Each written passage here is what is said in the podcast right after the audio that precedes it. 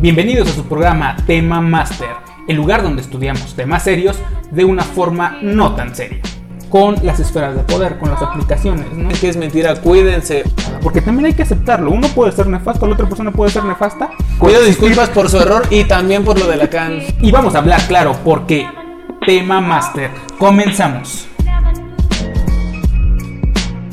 Ok, pues, ¿cómo están? Bienvenidos. Bienvenido, Lick. Lick, ¿Cómo está? Bien, bien. Este, saliendo de nuestro curso. Saliendo de nuestro curso, ustedes disculpen el uniforme, venimos de un curso de coaching. Ah.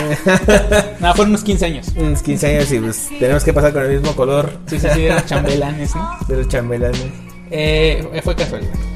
Eh, pues bien, ¿cómo se encuentran? Eh, espero que todavía digiriendo la información de las, eh, la, eh, la, sesión pasada, ¿no? El episodio pasado que hablábamos de la infancia. Uh -huh. En aquel momento dijimos que les quedamos a deber la información respecto a la niñez o la infancia, concretamente respecto a sus características, ¿no? Más que la historia de, de este concepto. Eh, pues ese es el tema de hoy. Vamos a hablar de la niñez y de la infancia. Listo, listo. Perfecto. Como debe ser. Es, entramos en su terreno, Lick. no me quemes, por favor, porque si la riego. es su terreno, Lick. Completamente suyo. Déjate venir de una vez. Sí, este. Pues justamente vamos a empezar. Eh, voy a hacer una aclaración para hablarles de eh, la niñez y de la infancia. Lo que realizamos fue eh, mostrarles información, o les vamos a mostrar información desde tres perspectivas diferentes, tres teorías diferentes, las cuales solamente las vamos a utilizar para explicar cómo, cómo, aparece o cómo es que emerge ¿no? la niñez. Y en un episodio posterior, en una temporada posterior, nos vamos a dedicar a explicar de una forma, eh, digamos que amplia uh -huh. o medianamente amplia cada una de las de, de, de, estas teorías y algunas otras, ¿no? Exacto. Aclaro.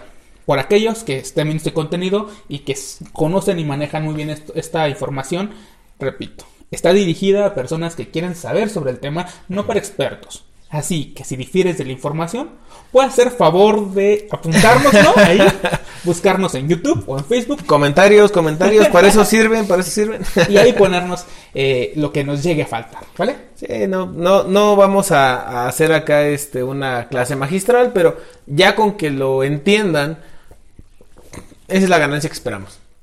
¿no? Que al menos se lleven una idea de esto, ¿no? Mm. Y también, pues, ya saben que que aquí mi amigo siempre que cuando prepara su material, este, pone todo lo que son los datos para que busquen la información también y puedan ampliarla pues de la manera correcta. Sí, igual, este, si quieren darse una vuelta por la página de Facebook, Tema Master Podcast, ahí vamos a estar subiendo artículos o información eh, respecto a los distintos temas que hemos presentado, ¿vale? Pero, sin más preámbulo. A comenzar. Vamos a comenzar. la niñez.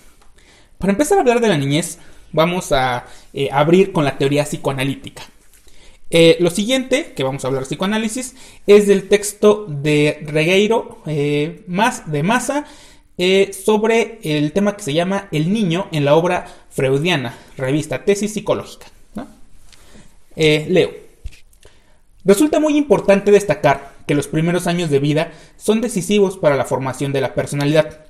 A medida que los niños desarrollan conflictos entre sus impulsos biológicos innatos con relación a la sexualidad y las restricciones de la sociedad. Resulta vital tener presente lo expuesto por Choice en el año 2005, donde plantea, lo que no le des a tu hijo durante los primeros 7 años, se lo estarás debiendo toda la vida. Es muy importante destacar que en la infancia se presentan una serie de etapas para determinar el desarrollo de la personalidad teniendo en cuenta que si se representa una fijación en alguna de estas etapas, el individuo podrá tener trastornos psíquicos en la adultez. Tales etapas de la infancia, conocidas como pregenitales, serían, y estas las voy a mencionar ahorita, pero uh -huh. antes de continuar, ¿algo que quiera mencionar, licenciado? Pues sí, licenciado. De... Licenciado. licenciado. Es el licenciado suena más pro. Sí. Este básicamente pues lo que lo que implica en la teoría psicoanalítica es una teoría súper amplia, o sea, es muy muy muy amplia. Realmente este esto pues es lleva mucho tiempo, creo yo, eh, entrar a muchas cosas ya muy muy escabrosas, muy difíciles, pero sí recordar que justamente eh, lo que nos dice el apartado es correcto, ¿no?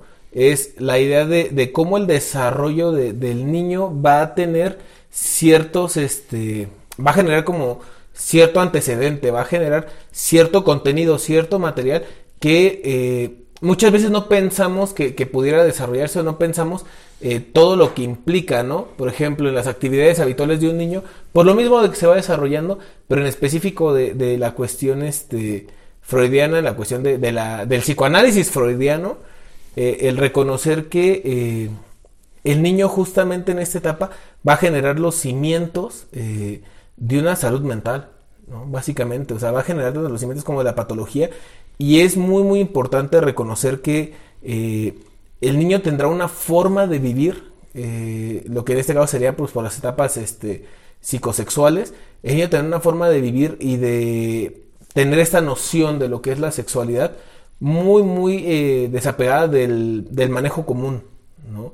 Y entonces el poner atención a estas cosas que en el día a día, en este cotidiano, podrían parecer intrascendentes, a lo mejor como ciertas pláticas, ciertas cosas que se hacen o incluso lo que no se hace, pueden generar un sesgo muy importante que eh, pues vamos a, reconocer, ¿no? Que al final de cuentas los lleva a, relacionarse o a consolidar, a consolidar perdón, una personalidad y pues obviamente lo que esto eh, pues vaya deriva, ¿no? Sobre, sobre ello. Entonces como intro Nada más recordar, gente que no conoce de esto, gente que no sabe de esto, eh, pongan atención para que a lo mejor si reconocen alguna práctica que no, que a lo mejor ustedes piensan como común o consideran sana incluso o lo que sea, pues pueden notar a lo mejor ciertos sesgos o ciertas cosas que les pueden ayudar pues, a mejorar este tipo de, dinámicas familiares, ¿no? En el, caso de con los niños. Eh, sí, notas generales para entrar a, hablar de la teoría psicoanalítica. Primera, una de las cosas que, va a introducir Freud va a ser eh, el hecho de reconocer a los eh, niños, a los infantes, como poseedores de sexualidad. ¿No? Para cuando él propone su teoría, esto es algo escandaloso porque en ese momento se pensaba la imagen del niño como pureza, no son inocentes y que cuestiones como la conciencia, la decisión, etcétera, son posteriores inherentes a la vida adulta. Y Freud va a decir, no. El niño desde que nace tiene pulsiones sexuales. No me voy a enredar en eso, pero entendamos pulsión como una especie, algo similar y diferente de lo que podría ser instinto. Digo... si quieren saber más, pueden irse al texto de, creo que es el tomo 14 y el tomo 18, que es el de Pulsión y destinos de pulsión y más allá del principio de placer, donde aborda pues lo que son las pulsiones este primarias o, primordiales, lo que implica, digo, si están estudiando esto y, quieren este, abordar más, eh, todo lo que implica la cuestión de, de, la sexualidad, del ejercicio de las pulsiones sexuales en la vida de las personas en general, no solamente habla de los niños. Y en más allá del principio de placer también cuando se habla de la función del displacer, ¿no? Por ejemplo, que también son cosas muy, muy interesantes pero que serían muy largas de, abordar y de explicar en estos momentos. Gracias por esa salvada, amigo. pero estamos. Entonces, bueno, dentro de lo que eh, va a proponer, va a ser el hecho de que los seres humanos somos sexuados desde que nacemos, ¿no? Eh, algunos otros autores van a mencionar que incluso eh, la erotización de los niños, que esto es bien importante dentro de los estadios del desarrollo psicosexual, la erotización del niño tiene que ver con los centros de placer. Eh, algo que van a mencionar, por ejemplo, es que los niños, incluso cuando son amamantados, tienen erecciones, ¿no? Porque eh, el, placer está centrado en ese momento en la realidad, que voy a mencionarlo ahorita. Entonces, punto para tener en cuenta. Somos seres sexuados desde que nacemos. Exacto. De ahí las connotaciones de bueno, malo, positivo, negativo, tienen que ver con un entorno social que será posterior. Cuando nacemos, somos seres que estamos buscando, va a decir Freud, eh, justamente encontrarnos en el encuentro con el placer y rechazar el displacer. A posterior entenderemos que no se puede tener, estar siempre en el placer, ¿no? Por eso es un rollo más social. Exacto. ¿Suficiente con eso para empezar? Bien, bien, amigo. Van a escandalizar. que los niños se les para cuando están... sí, sucede. Sí, lo que, lo que pasa es que no entienden muchas veces que, que pues, el cuerpo, la parte fisiológica... Eh, tiene sus funciones desde que nacen, aunque el desarrollo y la maduración de estos les generan otro tipo de uso, otro... Eh, vaya, van a ampliar esta gama de, facultades, de, acciones, pero no significa que no tengan, ¿no? Este, básicamente. Es que el desconocimiento de esta información los lleva a cometer cada barbaridad. Por ejemplo, hay artículos, hay información de niños o, niñas incluso que se masturban en, la, en el preescolar. ¿No? Cuando son, son, niñitos, ¿no? Es como de, ay, eso es del diablo, son deprobados. No, no, no, no, no. no, nada, nada que tenga que ver por ahí. Hay una diferencia entre exploración y masturbación, pero lo veremos más adelante. Bueno, le puedo ponerle un nombre Ok, continuemos. Eh, entonces decíamos que las etapas de la infancia ¿no? son conocidas como pregenitales. Y estas serían etapa oral, caracterizada por dirigir la libido hacia la boca y buscar la satisfacción gracias a la actividad de succión o chupeteo y de la masticación o mordisqueo. Etapa anal, donde la libido se dirige hacia el ano y esfínter urinario y la satisfacción sobreviene por la expulsión o retención de las heces y de la orina. Etapa fálica. Es fundamental para el desarrollo del psiquismo, porque en ella se produce el complejo de Edipo en la niña y en el niño. La crisis edípica, en esta etapa, presenta una expresión erótica de la niña hacia su padre con hostilidad y celos hacia la figura materna, mientras que en el niño su erotismo se dirige hacia la madre, acompañada de hostilidad y celos hacia el padre. De estas primeras tres etapas, ¿qué nos quiere comentar, Pues bueno, para comenzar, es, es básico, es lógico este, que la gente eh, entienda a lo mejor esta parte de por qué la oralidad. Pues básicamente es porque recuerden que cuando el niño nace pues no tiene las capacidades para sobrevivir por sí solo. La primera cuestión de estas necesidades o de esta parte instintiva es la búsqueda de alimento y entonces el reconocer, el poder saciar a través del ingreso de alimento, eh, ya sea a través de la leche de, este, materna por medio de la succión de, del pecho, ya sea este, más adelante otro tipo de alimentación, lo que genera el, incorporar, o sea, la acción para poder incorporar y poder saciar esta necesidad básica, eh, genera obviamente un placer porque llegará a un estado de equilibrio, ¿no? Es decir, cuando no está en ese estado de equilibrio, eh, este desfase, ¿no? O esta falta en, en ese sentido, lo que origina es que eh, el niño encuentre una cuestión de crisis, empiece a tener esta cuestión de, de, movimiento, de una necesidad que, que, lo orillará a generar acciones para, ¿no? Por lo mismo de que pues, estamos hablando desde que nace hasta cierto periodo, no hay muchas herramientas con las que cuente. Y es muy interesante porque eh, te das, eh, lo empiezas a ver, perdón, cuando el niño empieza a llorar, ¿no? Y hay momentos en los que los padres luego tienen esa ideología como de, es que está llorando diferente y reconocen los tipos de llanto, ¿no? Cuando tiene este hambre, cuando se hizo el baño, cuando... O sea, el detalle aquí es, eh, no tiene un desarrollo de lenguaje, no tiene muchas otras herramientas que a nosotros nos parecerían sencillas o del sentido común a utilizar, y entonces a través de, del llanto genera un vínculo de conocimiento con el entorno que le dirá, tengo una necesidad, necesito que sea saciada esa necesidad. Y entonces cuando llega a través de la oralidad se genera la primera sensación de placer a la hora de culminar con la alimentación. ¿No? Eso es, eh, es padre, o sea, reconocer esta cuestión y que generar placer a través de esto no tiene que ver con una cuestión sexual eh, necesariamente de, otra índole, ¿no? Vamos a decirlo así.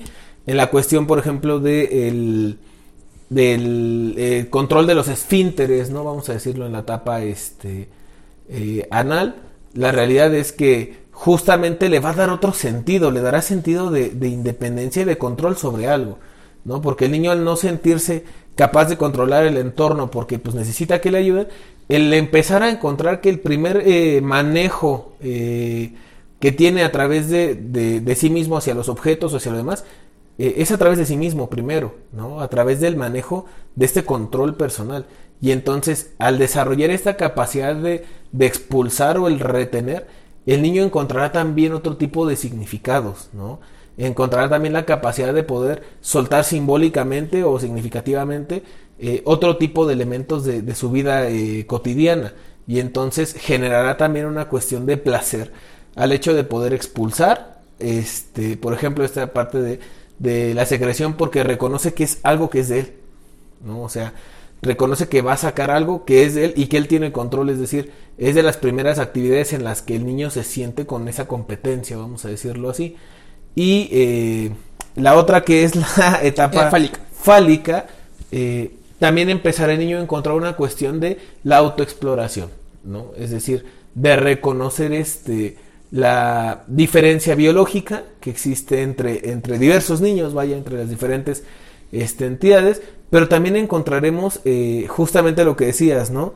Eh, esta relación con, con, el padre, con la madre, con estos vínculos este, afectivos dentro de la familia, que podrán ayudarle a incorporar este tipo de, de condiciones a lo mejor de, de, juicio, ¿no? Vamos a decirlo así. Es decir, el reconocer que las... Eh, que es parte de este grupo, ¿no? De estas personas y que tendrán una dinámica, a final de cuentas generará un afecto hacia cierta, hasta cierta persona, ¿no? Hacia las proveedoras, hacia, por lo que decíamos antes, ¿no? El rol materno, no como visto directamente desde el cuerpo de, una mujer, sino como quien cumple con la función, el rol paterno con la parte de la autoridad, y entonces eh, es bonito ver esto, ¿por qué? Porque el, el niño entonces se encontrará en esa disyuntiva, ¿no? De, de, me siento completo o no me siento completo. Y pasará por este complejo de Edipo que le enseñará a, a, cumplir o a fungir de manera correcta dentro de las relaciones este, individuales en la familia. Entonces, digo, lo dije así como muy rápido porque fueron como los tres, pero el detalle del niño es bien interesante porque justamente es empezar a, a desarrollar eh, lazos significativos con todo lo que hace ¿no? Desde la cuestión de, de, la alimentación, el conocimiento del placer, aunque no lo pueda evocar o mencionar con la palabra placer, eh, el reconocimiento de, de, tener control sobre sí mismo, sobre ciertas partes de su cuerpo, que también generan este, este sentido, vamos a decirlo así, porque va a ser un reflejo después este, con lo exterior, y la relación con los padres o la relación con el primer vínculo social, que le ayudarán también a, a construir estas medidas, vamos a decirlo así, ¿no? Para que no sea como tan tan profundo que les, de, desarrollen esas como medidas, esas, eh, esos reglamentos, no sé cómo llamarlo, esa forma en la que va a convivir con un otro, no usos y costumbres tal vez. No sé, Tulik, ¿cómo ves? Ok, este, voy a intentar organizar las ideas al respecto. Eh, recordemos, y digo recordemos porque no, no es como que ajeno ni es una, un descubrimiento, eh, pero a veces sí se nos olvida. Que nosotros cuando nos desarrollamos no lo hacemos segmentado, ¿no? es decir, no es una cosa y luego la otra y luego la otra, no. Al mismo tiempo estamos interactuando con distintas esferas y, cosas que, que nos atañan. En este caso voy a utilizar lo de concebir al individuo como un ente biopsicosocial. Al mismo tiempo que estamos desarrollando nuestra parte biológica, nuestra estructuración física, estamos desarrollando habilidades sociales, estamos desarrollando habilidades cognitivas, ¿no? capacidades eh, psicológicas, ¿no? psicosociales. Muy bien, teniendo eso como base, eh, pensemos que las etapas se van a presentar también en algunos rangos de edad. La etapa oral corresponde por ahí, les voy a fallar con, los, con las edades concretas, pero es por ahí de los 0 a los, al año y medio, dos años. La etapa anal es de entre estos dos años, cuatro años, y la etapa fálica es entre los cuatro, siete años más o menos. Eh, este, y lo pongo así como para que se den una idea y sea un poquito más concreto. Eh, cuando nace el individuo, pensemos que no tiene conciencia de sí. Para nosotros ahorita es un poquito complicado visualizarlo. Pero el niño nace y es entregado de repente al mundo de una forma bien caótica.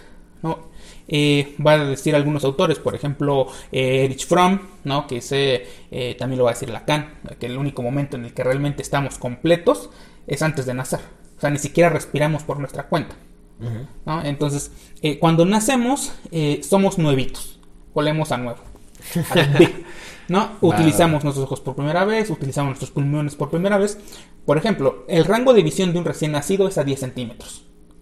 Eh, después se empezará a desarrollar y va a ampliar siguiendo determinados patrones. Esto lo pueden identificar perfectamente en el libro de Juan del Val. No me acuerdo cuál libro, pero busquen Juan del Val, él es una autoridad en esto.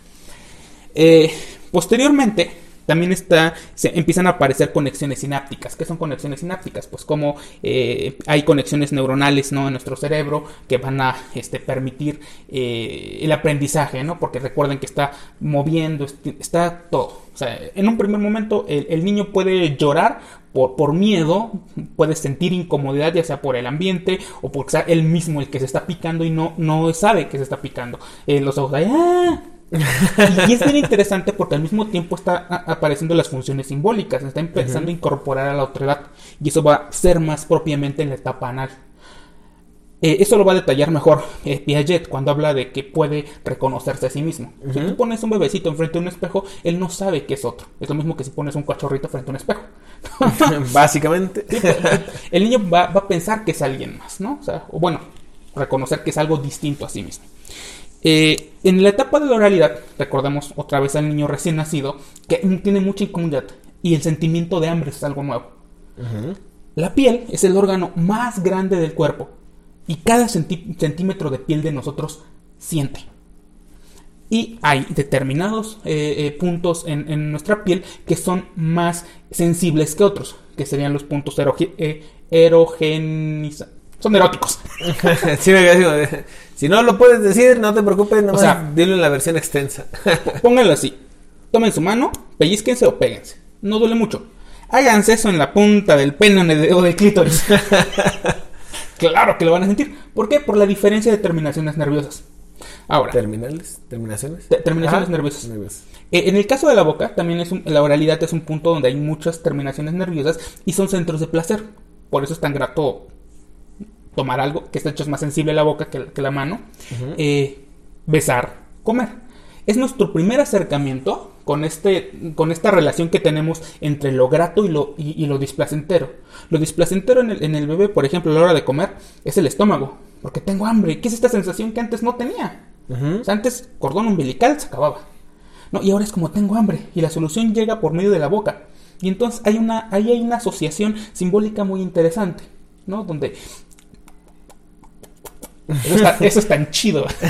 Lo que sé que hayan entendido con eso. La, oralidad es, es un centro de placer, ¿no? me mandó beso. Para quien lo esté escuchando, no me está mandando besos este güey. Está volteando hacia otro lado de la cámara. Gracias por, explicarlo. Muy bien. Eso hablando de la oralidad. en la etapa anal es bien interesante porque ahora el centro de placer se traslada hacia otro lado, que son las esfínteres. Y eso, por muy escatológico que suene, pero es real, aquí no estamos hablando de si es grato, es, eh, no es grato, si es bonito o es feo, eso no existe. Díganme si uno de los momentos de más alivio que han sentido es en el baño. Yes, man. Lo mismo sucede con los niños, como de ¿qué es esto? Ah. Sin embargo, también sucede algo bien interesante. Si en un principio el niño no puede reconocer que su mano es humano, en otro momento puede sentir miedo por eso que está perdiendo como las heces. O, por ejemplo, cortarle las, uñas a un niño. Es como de, me estás quitando una parte. Sí. O sea, pensémoslo desde ahí. Desde esta perspectiva, como adultos, podría ser risible, podría ser estúpido, pero no lo es. Porque tenemos toda una trayectoria respecto a estos procesos complicados. Después de la etapa fálica. Aquí es bien interesante porque aparece esta característica del triángulo del complejo de Edipo que no voy a explicar, no vamos a explicar aquí ampliamente, espérense el capítulo que hable propiamente de psicoanálisis o lean, no sean flojos. Básicamente. Pero si algo va a ser bien interesante es que el niño ya a partir de los tres años está incorporando la realidad subjetiva.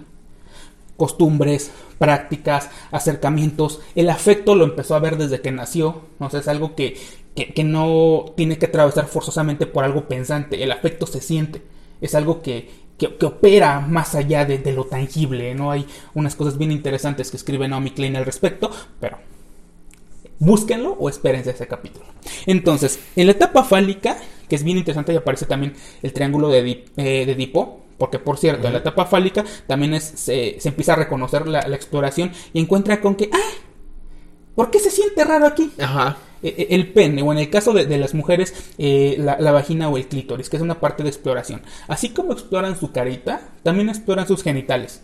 Y es el mundo adulto el que hace las cancelaciones y pueden verlo como vergonzoso. No entiende por qué, pero eso no se hace. Ajá. Pero a ver, eso es por una parte. Por otra, también estamos incorporando el mundo social. Que de hecho lo de el manazo ahí, estate quieto, es una incorporación al mundo social. Exacto. Pero en la etapa fálica sucede que aparece la, figura eh, con la cual te empieza a identificar, ¿no? Papá es como yo, pero en grande. La niña, mamá es como yo, pero en grande. Y entonces va a haber una ambivalencia de emociones, ¿no? Entre lo que quiero y lo que no quiero, entre a quién odio y a quién quiero. Pero aún esto no es definitivo. Ajá, pensemos que eh, un niño de 6 años puede hablar de desearte la muerte, pero el concepto de muerte como desapareció finito y no vuelve es algo que incorporarán mucho tiempo después. Me fui muy rápido. ¿Algo que quiera agregar sobre esto? No, súper bien. No, nada, Lick. Creo que, creo que ese es el punto, o sea, lo que decíamos, ¿no? La, la advertencia inicial de es un tema muy, muy largo, muy complejo. A lo mejor sería la cuestión de, de entender. Ah, por cierto, pido disculpas porque no se sabe las fe las edades, por cierto. Este, pero, pero sí, básicamente es eso, ¿no? El, que vayan entendiendo desde la lógica, este, la teoría psicosexual es cómo el niño va generando una interacción con, el entorno, con las personas que lo rodean y cómo esta asimilación, vuelvo a lo mismo, aunque no sea con palabras, o sea, no, tenga ese lenguaje desarrollado concretamente, eh, sí empieza a reconocer una dinámica de cómo al, alternar, digamos, esta interacción, este, vamos a decirlo, diálogo, pero no por las palabras, sino por esta parte que somos, activos en cuanto al quien está afuera y, y quién soy yo, cuando eres niño, eh, esta relación, vaya, lo que va a generar es, es eh, que el niño vive experiencias internas que le van a permitir reconocer también ciertas acciones y que servirán de base para poder este, colocarse también en cierta función. Entonces, cuando el niño se conoce en ese sentido, el niño empieza a interiorizarlo, empieza a tener sus primeros elementos de, constructo, vamos a decirlo así, que no son meramente por una disposición biológica de, de, sobrevivencia. Y esto lo que permitirá más adelante es justamente el entendimiento de eh, lo que se puede o lo que no se puede hacer en cuanto a deberes, en cuanto a instancias, en cuanto a necesidades, en cuanto a condiciones, exigencias y demás, ¿no? Creo que el, punto importante de eso pues, nada más es reconocer eh, el desarrollo sexual del niño no es el desarrollo sexual genital, es una cuestión que, que está fuera de este orden que pasará a lo mejor en algunas eh, situaciones y que es complicado cuando los niños empiezan a tener estas vivencias y pareciera que adelantan estos estadios por las mismas dinámicas de vida, de tener ciertos contactos con otras personas, cierto tipo de vivencias con otras personas, acercamiento audiovisual a lo mejor en algún video de internet, cualquier cosa que hoy en día pueden tener, pero que al final de cuentas es el desarrollo natural de, la sexualidad del niño no tiene que ver necesariamente con una cuestión del, del coito para la reproducción, como lo tenemos entendido, sino que es una cuestión de exploración, reconocimiento del cuerpo, condiciones de género, etcétera, que lo van a posicionar en una, eh, vamos a decir, en una constante de desarrollo y que le permitirá de alguna manera este, conocerse cada vez más. ¿no? Entonces la sexualidad no es esta cuestión tan tan limitada que nosotros eh, vemos a nivel como pragmático, a nivel de, del resultado, sino que tiene que ver con incluso el reconocimiento del cuerpo entero, el reconocimiento de sí mismo a través de lo que sea la teoría del espejo, por ejemplo, este, cosas de, de este tipo que ayudan a que el niño este, se entienda y se comprenda como un ser sexual. Ese es el detalle, ¿no? Si aún no entienden la diferencia, busquen justamente los conceptos de eh, sexo, género y sexualidad. Para que vean que no estamos hablando uh -huh. de lo mismo y son cosas diferentes. Eh, otra cosa, cuando empezábamos a hablar de la teoría psicoanalítica, decía que hasta los 7 años lo que no le des al niño se lo vas a deber el resto de su vida. Ojo, aquí está hablando de lo simbólico. Estamos hablando uh -huh. de estructuración, no estamos hablando de cosas. Y es bien interesante, porque aquí quiero resaltar algo. Los niños, desde los 2 años en adelante, ya se dan cuenta de su realidad. No podrán quizá ponerle nombre, pero eso puede suceder después, en algo que conocemos como insight, es decir, cuando te cae el 20. Uh -huh. Nada de que el niño no se da cuenta, ni se va a acordar. Claro que sí. Incluso la percepción del afecto. Eso es algo principal. Exacto. Es algo principal. El cómo hacemos las cosas, cómo le hablamos, eso es algo que él va a empezar a codificar y decodificar e incorporar. Y que posteriormente va, va a estar por ahí haciendo el ruido. ¿Vas a mencionar algo? Sí, no. Dale, dale. es que me acordé ahorita con lo que dijiste.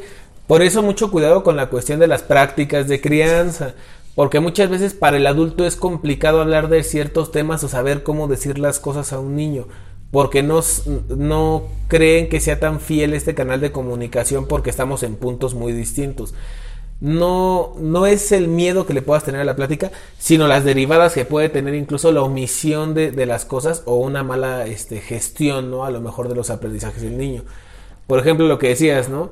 Este, el manazo tal vez, ¿no? Este tipo de cosas. Eh, no queremos decir tampoco con esto como limítenlo todo o tampoco déjenlo a la intemperie a ver qué hace, sino que reconocer eh, el desarrollo, vamos a decirlo así, de, de estos procesos, también implica el tener el acercamiento correcto con el niño porque ustedes son los primeros referentes que va a tener, ¿no? Por esa, por esa parte incluso la cuestión de, de los afectos puede ser tan complicada, ¿no? Porque la vivencia de los afectos de la infancia van a ser la base, van a ser el soporte de, de la búsqueda incluso de compaginar afectos con un otro.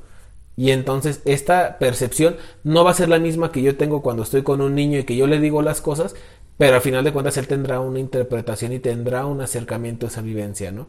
Como decías ahorita, no, pues es que no creo que, que se acuerde. El problema tal vez no es que se acuerde, el problema es qué es lo que va a buscar más adelante. Uh. ¿no? Ese es el, el detalle. Pero sí, nada más quería sacar eso. No, está, está bien y creo que lo vamos a abarcar más cuando lleguemos a Ericsson. Eso es para cuando lleguemos a Ericsson. Exacto. Vamos a hablar más de eso, de, de cómo incorporan el mundo externo y lo reproducen. Bueno, dejamos eso poquito, mu- muy, muy, Muy general. Muy general del psicoanálisis y lo que corresponde a la infancia, para pasarnos a la teoría del desarrollo cognitivo de Jean Piaget.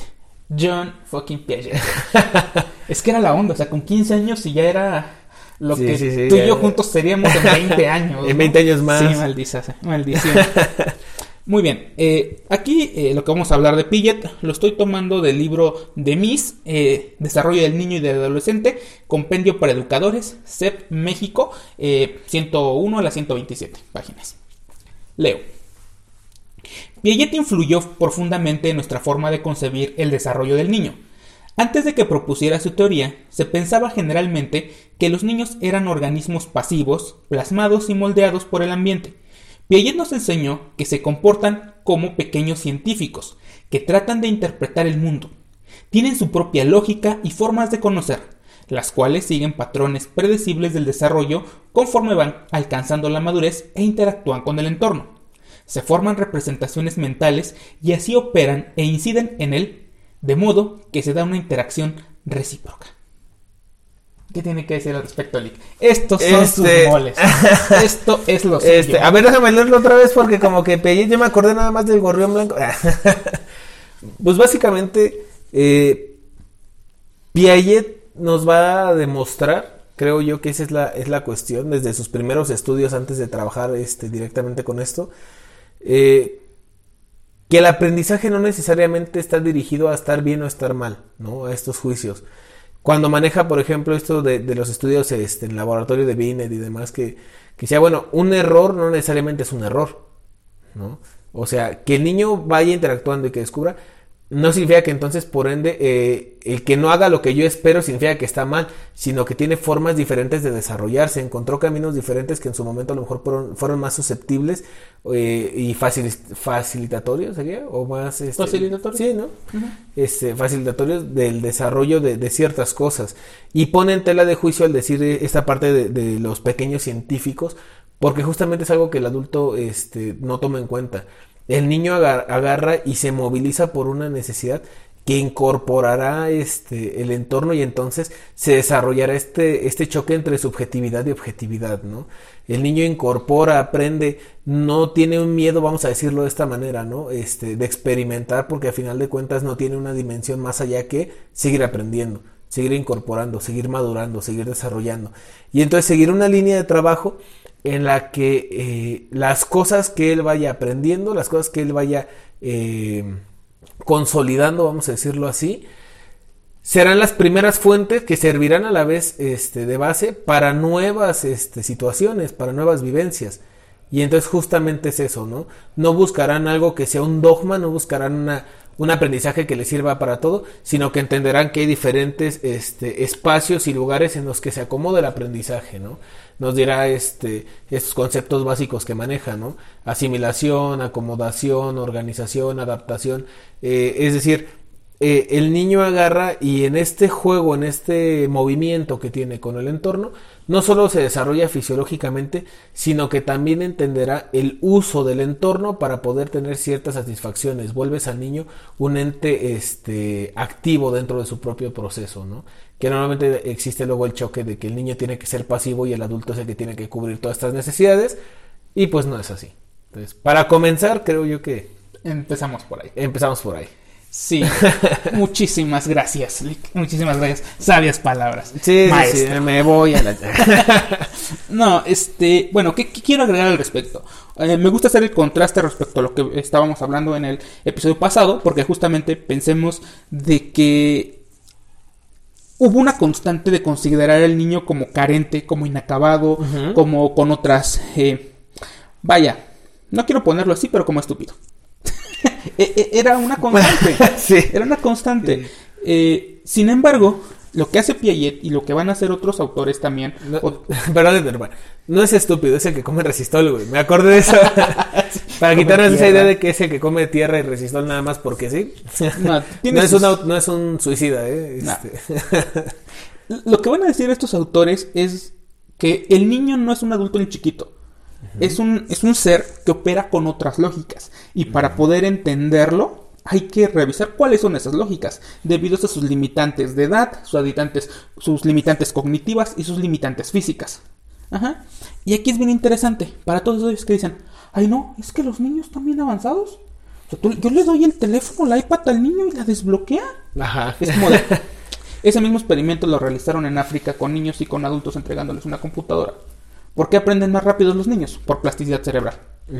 Cuando somos adultos no es que dejemos de aprender, solamente aprendemos de forma diferente porque hay una serie de mecanismos, tanto este, esquemas psicológicos, cognitivos, como físicos que ya se van adaptando por la experiencia de vida. Y entonces hay que buscar una forma diferente. El niño no, el niño los está construyendo apenas. Es por eso que puede, tiene esa capacidad de aprendizaje más rápida.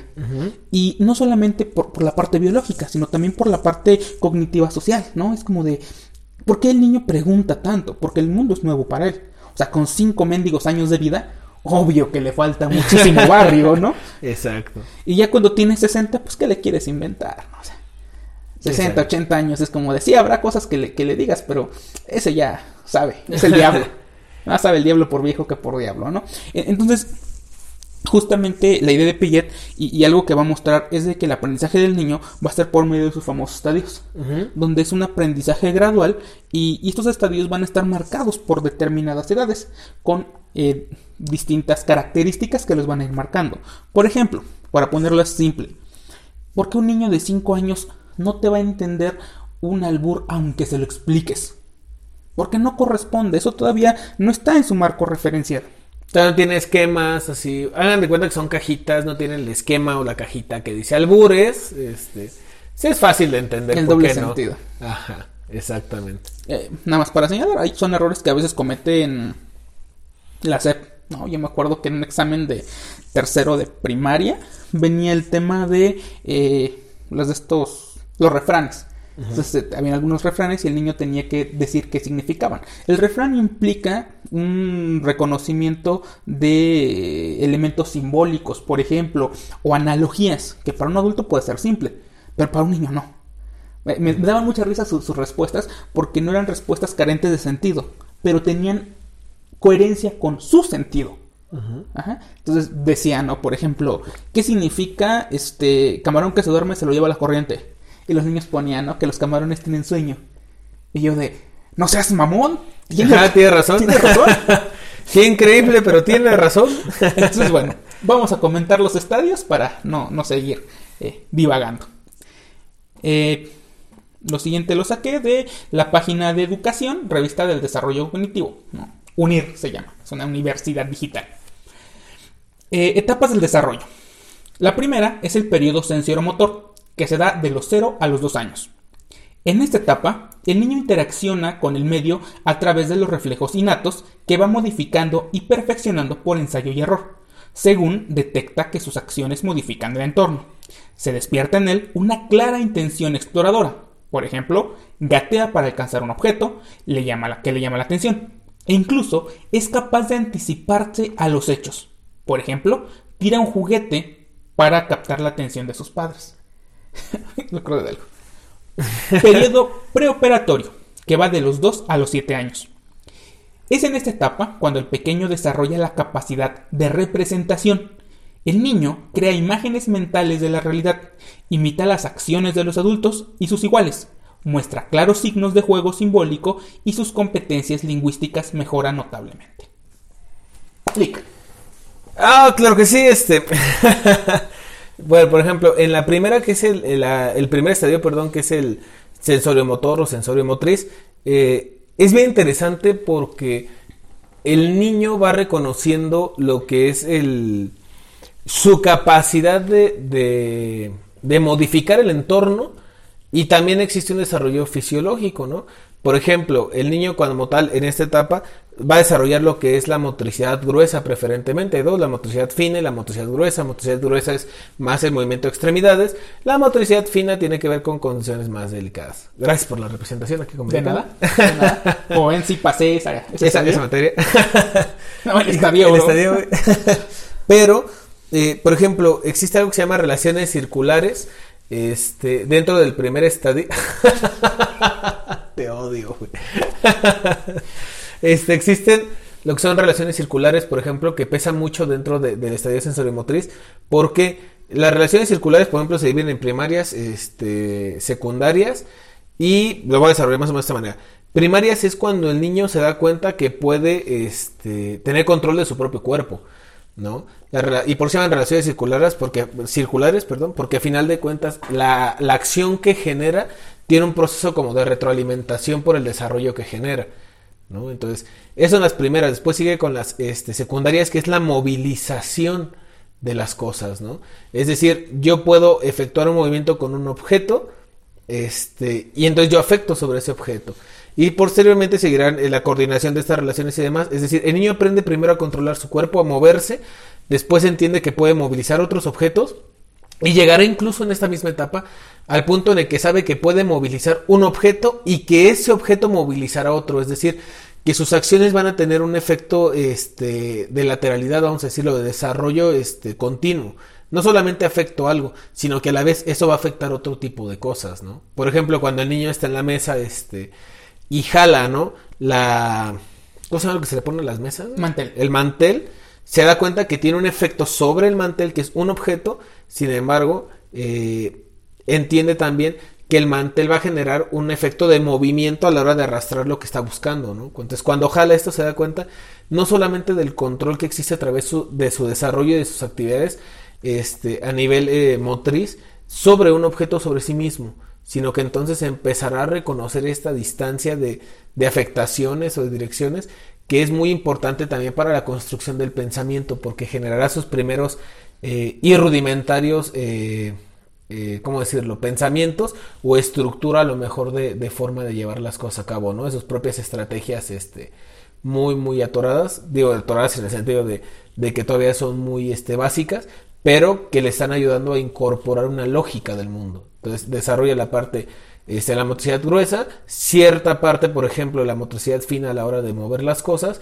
pero el punto es, empieza a darse cuenta que el control que tiene sobre sus acciones también afecta al entorno, incluso sin él hacerlo directamente. ¿no? Son cosas muy, muy importantes y pues desarrollará un poco de este lenguaje a través del desarrollo de, a lo mejor entiende ciertas palabras, y al final de, este estadio entenderá ciertas palabras, podrá eh, balbucear o podrá intentar hacer la replicación fonológica de lo que escucha, pero ya empezará a darle un cierto sentido a estas acciones, ¿no? Entonces, sí es importante. Y por el otro lado, el preparatorio, creo yo que los dos puntos más fuertes son eh, cuando se, se ajusta el lenguaje, cuando se vuelve más amplio, cuando el repertorio es más variado, cuando este, empieza a manejarlo ya de una manera mucho más distinta y sobre todo lo que es el juego simbólico, ¿por qué? Porque es otra forma de entender el mundo. El niño sabe que las acciones que él puede relacionar, aunque no sea consciente de esto, las acciones que pueda, perdón, dimensionar o hacer, eh, van a ser muy muy controladas sobre objetos y sobre situaciones. Sin embargo, eh, el niño buscará interiorizar la vivencia del adulto para reconocer el mundo desde los ojos de un tercero y empieza a hacer este tipo de este, enlazamientos o de actividades en las cuales fungirán los objetos que tiene a la mano de una manera de objeto, vamos a llamarle vacío, quiero decirlo así, no sé si estoy correcto, pero si me equivoco me corriges ¿Por qué? Porque ya le dan otro tipo de, de, significación, ¿no? Por ejemplo, pueden agarrar una piedra y decir que es una almohada. Y entonces van a replicar las acciones de que, ¿qué es lo que está pasando allá afuera? ¿Cómo y entonces el replicarlo y cómo lo replican les ayudará para incorporar entonces una cierta explicación de, puede ser correcta, puede ser errónea, eso no importa, pero al final de cuentas incorpora. Y entonces este juego simbólico le permite reconocer tanto roles, tanto acciones, tanto valores, o sea, muchas cosas que va a ir eh, ocupando a lo largo de, su formación porque le darán una primera vista de lo que se espera de ellos. Pues bien, sí, creo que, creo que sí está bastante interesante esta parte. Eh, por ejemplo, si pueden checar eh, justamente a qué edades corresponden las etapas de Piaget, de sensor motor, preoperatoria y las que acabo de mencionar de, psicoanálisis, verán que están sucediendo eh, al mismo tiempo. Hay cierta simetría con, las, con los rangos de edad. Y, por ejemplo, mm, algo que me llama muchísimo la atención y, lo voy a insistir es cómo va avanzando el, desarrollo cerebral, el desarrollo cognitivo. Pensemos que el, el sensoromotor de 0 a 2 años todavía no hay una conciencia de sí mismo, está incorporando apenas eh, el mundo, conociendo a través de, de, lo, del tocar, por ejemplo. La exploración. La exploración. Y aquí es bien interesante. Se fijan en esta edad, muchas de las cosas que el niño agarra se les lleva a la boca. ¿Qué decía Freud? Porque es una forma por la que está explorando su mundo. Eh, en el motor Todavía no hay un reconocimiento de sí, esto que mencionábamos del espejo, y apenas pasan cuatro años, tres años, y de repente hay un reconocimiento y pasa rápido al interiorizar el mundo y representarlo. Que esto no es para menos. El juego es una forma en la cual el niño está elaborando cosas. Está incorporando significados. Es muy interesante. Eh, por ejemplo, eh, esta parte de que hablábamos justamente cómo esta simetría con la, etapa fálica de, Freud, ¿no? Donde dice el niño empieza a imitar al papá. Y lo mismo dice Piaget. Dentro de, del juego, este, el niño está representando, que esto es bien interesante y no quiero seguirlo repitiendo sin que lleguemos a entender lo que significa representar. Representar implica traer presente lo ausente, ¿no? O reelaborar algo, es volver a presentar algo, algo que no está. Por ejemplo, eh, un animal no tiene conciencia como tal de el ayer, el mañana y el hoy. ¿no? Algo que pasa, por ejemplo, con, con, los perros. De repente no te ven y se les acabó el mundo. Desapareció, me abandonó. Y están esperando porque han visto que sales por esa puerta y van a estar ahí. Y se alegran de verte. ¿Qué pasa con el picabú de los niños? De repente en el motor, ¿no? 0 a 2 años, desaparece el campo visual del niño y se esfumó. De hecho, lo decía, ¿no? El, trabajo del Forda, el psicoanálisis, que tiene que ver con esta cuestión de, del se va y el regresa, ¿no? O sea, ya no es como, no está en mi campo visual ya no existe, sino que existe en otro plano que está diferente al que yo puedo controlar o observar. Entonces, sí, sí lo que dices es, es interesante. Y perdón que te interrumpiera, pero me acordé de algo. Sobre todo, por ejemplo, lo de PI que se utiliza mucho en las escuelas, este lo que decía, los niños, eh, en lo que hice Piaget van generando estos esquemas, ¿no? O sea, digamos, yo lo decía como la representación de estas cajitas. Entonces, como de, van incorporando como los contenidos y van empezando a separar, ¿no? Y después pueden utilizar esos elementos y los enlazan para construir cosas diferentes, para evocar cosas nuevas. Y por ejemplo, cuando nosotros vamos a la escuela, que muchas veces es que no trabajan mucho con los niños o con mi hijo, comentarios de esta índole, pasa, por ejemplo, la cuestión de cómo juegas este, con los campos semánticos, ¿no? Por ejemplo, yo me acordaba de cuando era niño un ejercicio muy, muy bonito, este, que era el de, vamos a decir cosas que tengan que ver con, ¿no? Y ah. entonces empezabas el ejercicio de, a ver, este, cosas del, de la escuela, ¿no? Del salón. Y empezaba, ¿no? Pizarrón, este, gises, en mi tiempo todavía gises, entonces. Pizarrón, gises, bancas, libretas, porque empiezan a hacer una configuración y una consolidación de estos elementos que, que a final de cuentas son parte eh, significativa de un algo, ¿no? O sea, tienen eh, puntos que ver, tienen elementos este, en los cuales se intersectan y eso va generando los esquemas, hablando de la cuestión cognitiva. ¿no? Por eso es que el niño entonces cuando va reconociendo los aprendizajes son aprendizajes que van siendo específicos en ciertas áreas del cerebro, van siendo específicos en ciertas capacidades de acción. Por ejemplo, cuando el niño abre una puerta, ¿no? Cuando el niño aprende a abrir una puerta de perilla, guardará ese esquema de acciones coordinadas para después utilizarlo nuevamente. Entonces cuando encuentra otra vez una puerta de perilla sabe cómo abrirla. Pero cuando llega una puerta, por ejemplo, que es corrediza, llega esta crisis cognitiva, este choque del no tener las cosas y entonces buscará y es donde se, se genera esta creatividad, este desarrollo y empieza a enlazar los elementos que tiene para poder construir nuevas respuestas, ¿no? Entonces creo que que es muy, muy eh, importante que, que, lo menciones, porque al final de cuentas es una, es una realidad que no, no es muy bien valorada, voy a decirlo así, ¿no? Cuando el niño empieza en esta parte, ¿no? Ya lo decías tú en, en, el ejemplo que diste, ¿no? Que, por ejemplo, que sea el Forda, o sea, para Freud es cuando el niño, este, la representación, ¿no? Lo que implica, cuando estás dentro del rango de visión del niño, cuando eh, te puede representar y demás. Y en el caso de Piaget tampoco es contrario, o sea, tiene ejercicios, por ejemplo, de qué pasa cuando un objeto sale de, del rango de visión del niño. Es un desarrollo que se da en paralelo y que se da de manera complementaria. Entonces, el niño tiene mucho que se juega, este, o tiene mucho que jugarse, perdón, cuando estamos hablando de su desarrollo. Que de hecho ahorita me esté pensar en justamente los experimentos que realizaba Piaget para ubicar en dónde está, en qué estadio está el niño. Uh -huh. Por ejemplo, eh, todavía en estos rangos de edad, antes de las operaciones concretas, en el periodo eh, de las eh, preoperatorio, le dices, eh, le puedes mostrar, no sé, 10 monedas de a peso y un billete de a 20, es decir, ¿cuál quieres? Y te va a agarrar las 10 monedas de peso, porque él está viendo en cantidad, no en eh, esta característica cualitativa. Uh -huh. Entonces, si tú, tienes un, si tú ves a un niño que trae 20 monedas de, de, de a peso y este no es cierto, tiene un billete de 50 y tú traes 10 monedas de a 50 centavos, dices te lo cambio, esas son más, y te lo va a cambiar en corto porque según él es más. o sea, el ejemplo sigue estando mal porque mi hijo no sabe sumar bien, pero se entendía la lógica. No, es que no quiero que engañen niños. el detalle aquí es, van pasando por, por un proceso de seriación, de nociones de conservación de la materia, etcétera, que con la capacidad este y el desarrollo natural también del cuerpo y de, de esta parte este, visual, etcétera, del ejercicio, va a comprender que antes no comprendía, ¿no? Por ejemplo, la cuestión de la cantidad, este, la, la lógica matemática del niño, cuando tiene que ver con no necesariamente una de todas estas cosas, sino que a lo mejor decía, ah, bueno, no sé, por ejemplo, juego con plastilina, ¿no? que dicen, si te doy la barra de plastilina como nueva, digamos, cuando la compras o la modifico, el niño no, o sea, podrá tener una, una característica específica que va a privilegiar y por eso encuentra estas distinciones. Con el tiempo, pues va elaborando este, diferentes capacidades y entonces entenderá incluso que la forma este, no cambia la, la, la cantidad de la masa, por ejemplo, y cosas por el estilo. Entonces es, es, importante y de nada. Gracias, Salvador. nah, yo sé de qué estaba hablando, sé que ustedes me entendieron. Continúo.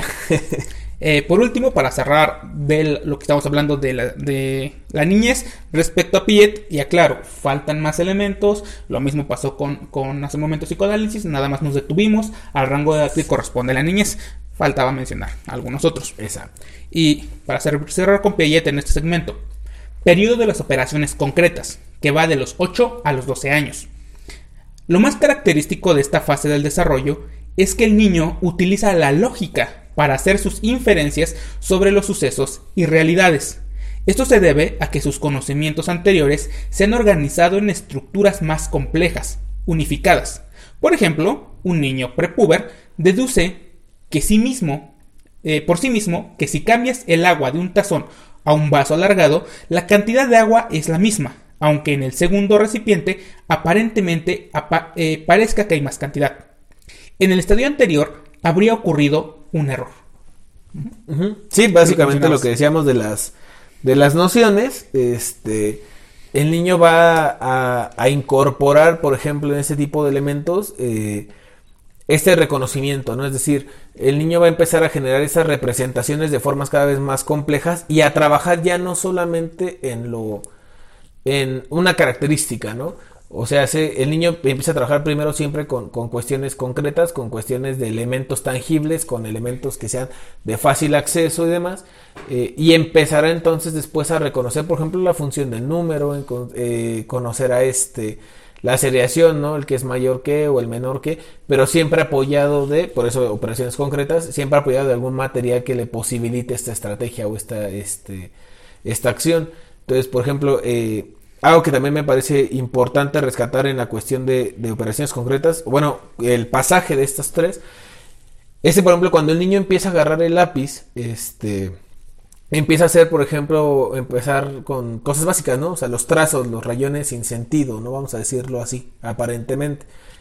Eh, Ejercicios como por ejemplo el rellenar figuras y demás manejan una cuestión de motricidad fina, pero por ejemplo el niño va empezando después a, a, generar eh, otro tipo de habilidad artística, vamos a llamarlo así, en la cual ya te podrá decir la representación de una persona. Muchas veces pasa que el niño hace como unos rayones, unos trazos muy sencillos y dice, aquí está mamá, aquí está papá, aquí estoy yo. Conforme va avanzando, va encontrando que la representación este, se va haciendo como con rasgos más específicos, por ejemplo, que tenga ojos, que tenga nariz, etcétera. Y posteriormente, a lo mejor en operaciones concretas, ya en esta cuestión de, las nociones, incluso podrá determinar los tamaños. ¿no? O sea, seguimos hablando que ocupa muchos elementos, pero al final de cuentas existe una evolución dentro de estas adquisiciones. Y en la cuestión de las nociones, eh, podemos verlo incluso como se hace el ejemplo del vaso. ¿no? Ya no hay una. Ya no hay una cuestión como de, del sufrir, voy a decirlo así, ¿no?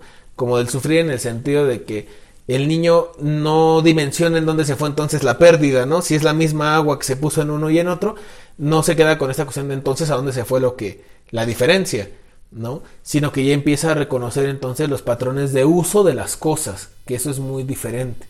Entonces creo yo que, que la lógica matemática, por ejemplo, en estas nociones ya es eh, fundamental, ¿no? Incluso en la cuestión de separación, ¿no? Si tiene 10 monedas este, en una fila que están distanciadas a 5 centímetros y tiene otras 10 monedas que están igual, pero en vez de 5 centímetros a 2, podrá hacer una diferenciación en el que una cuestión es la distancia entre monedas y otra es la cantidad de monedas que existen. Es decir, empieza a utilizar todos los elementos a su favor. Ya no solo se vuelve especialista de uno o solo privilegia uno, sino que empieza a desarrollar varios elementos en su conjunto que le permiten al final generar mayores competencias.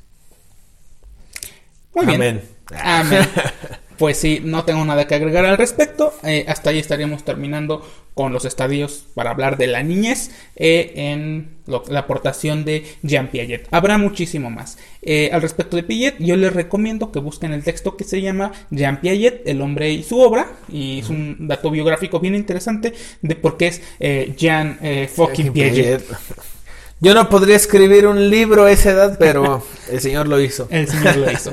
Pues bien, ahora vamos a hablar eh, finalmente de Eric Erickson, ¿no? Y es bien interesante y para eh, adentrarnos en lo que nos va a eh, mencionar Eric Erickson y lo que vamos a tomar de él para hablar de, la niñez, sería el principio epigenético. Él nos va a mencionar de que el desarrollo del individuo, del ser humano en general, lo va a ubicar en distintos estadios. También él va a proponer ocho de los cuales solamente utilizaremos hasta el principio de la adolescencia.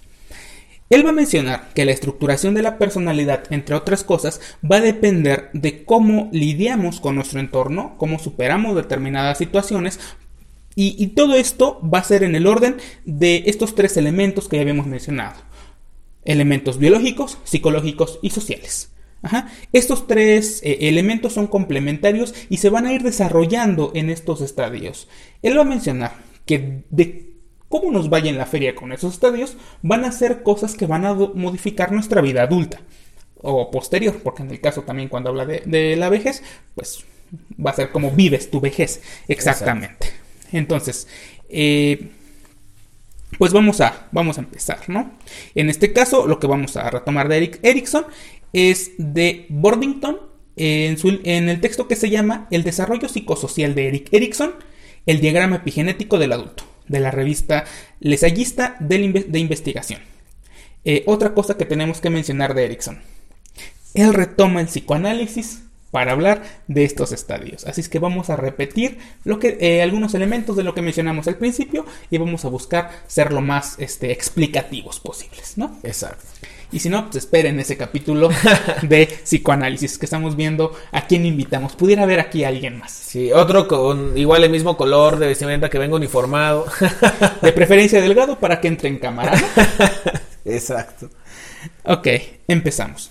El primer estadio es el problema que se va a presentar entre la confianza versus desconfianza. La solución, lo que se logra de, de este encuentro sería la esperanza se presenta en el niño de 0 a 18 meses. Entre 12 y 18 meses. No es, como tan tajante.